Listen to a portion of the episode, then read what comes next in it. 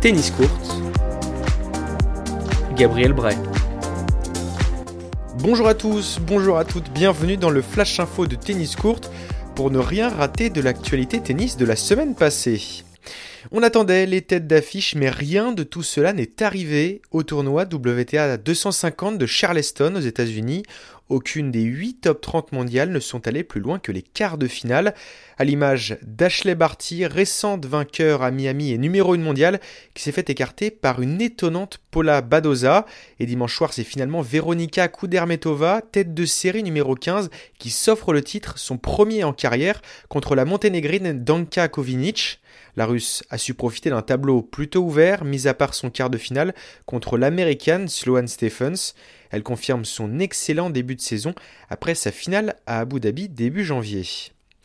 En Colombie, le tournoi 250 de Bogota a profité à une Française, Harmonitane. Le tableau n'était pas très relevé, la Parisienne, 190e mondiale au classement WTA, s'est extirpée des qualifications avant de rallier les demi-finales où elle s'est inclinée contre la locale et future vainqueur, Maria Camilla Osario Serrano, 6-1-6-2. En finale, la Colombienne, pourtant âgée que de 19 ans et 180e mondiale, n'a pas tremblé contre la Slovène Tamara Zitanzek pour rentabiliser son invitation et soulever le titre. Victoire en 3-7, 5-7, 6-3, 6-4. Retour en Europe maintenant et avant d'ouvrir la page Monte Carlo, un mot des tournois de la semaine dernière et on commence par Lorenzo Sonego qui brille à domicile. Le huis clos n'a pas empêché le droitier turinois de faire entendre son cri rageur sur un ultime service gagnant pour soulever le titre. Il lui aura fallu plus de 3 heures de jeu tout de même pour venir à bout de de gérer. Victoire 2-6, 7-6, 6-4. Grâce à cette victoire, il se rapproche un peu plus du statut de tête de série pour Roland Garros avec la 28e place mondiale ce lundi. Et pour compléter sa magnifique semaine, Lorenzo Sonego s'est également imposé en double avec son compatriote Andrea Vavazori, un doublé inédit depuis Feliciano Lopez en 2019, c'était au Queens. Autre tournoi et autre victoire pour un local à Marbella en Espagne. Le terrien Pablo Carreno Busta a rappelé la maîtrise de l'école espagnole sur la surface ocre. Son statut de tête de série numéro 1 ne lui rajoute visiblement pas de pression, même quand il faut accrocher une 200e victoire sur le circuit contre son compatriote Jaume Muñar pour soulever le titre. À noter la très bonne performance du prodige espagnol Pablo Alcaraz Garcia que nous vous avions fait découvrir dans un précédent épisode Kai. Avec une victoire notable en quart de finale contre le Norvégien Casper Ruud, il a pu se hisser en demi avant d'échouer contre Jaume Munar. Annulé l'an dernier à cause du Covid, le Masters 1000 de Monte-Carlo est de retour. Si le Grand Chelem de Roland Garros s'est décalé d'une semaine, le Rocher lance définitivement le calendrier de terre battue. Rafael Nadal tentera de décrocher un douzième titre sur les terres monégasques.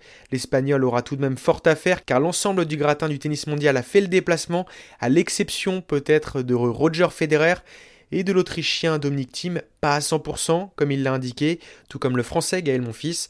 Le jeune fiancé, touché au mollet droit depuis une dizaine de jours, s'est retiré du tournoi. Mais le tableau ne manque pas de sa superbe avec un premier choc possible dès le deuxième tour avec une étoile montante, Yannick Sinner qui pourrait retrouver Novak Djokovic. Le Serbe n'a plus remporté le titre à Monte-Carlo depuis 2015 et Daniel Medvedev se retrouve quant à lui dans la partie tableau de l'ogre Nadal pour une demi en vue. Si la météo s'annonce compliquée jusqu'à jeudi sur le Rocher, Benoît Paire a joué son premier match hier. Et comme depuis fin février, le Français a une nouvelle fois perdu contre Jordan Thompson cette fois et ce malgré un break d'avance dans la troisième manche. Comme à son habitude, Benoît Paire a fait du Benoît Paire après son match, déclarant, je cite, n'en avoir rien à cirer de se battre ou non déplorant l'absence du public en tribune, avant de rajouter J'ai pris 12 000 balles pour être à l'hôtel tranquille un nouveau dérapage qui risque de ne pas rester sans conséquences. Connaissez-vous 77 Sport Management? Cette agence de sport marketing a été créée par un certain Andy Murray qui prend sous son aile certains sportifs britanniques, à l'image du jeune tennisman Paul Jubb. Eh bien, à 21 ans, le Britannique a remporté ce dimanche son deuxième titre ITF en Égypte au tournoi M15 de Sharm el-Sheikh.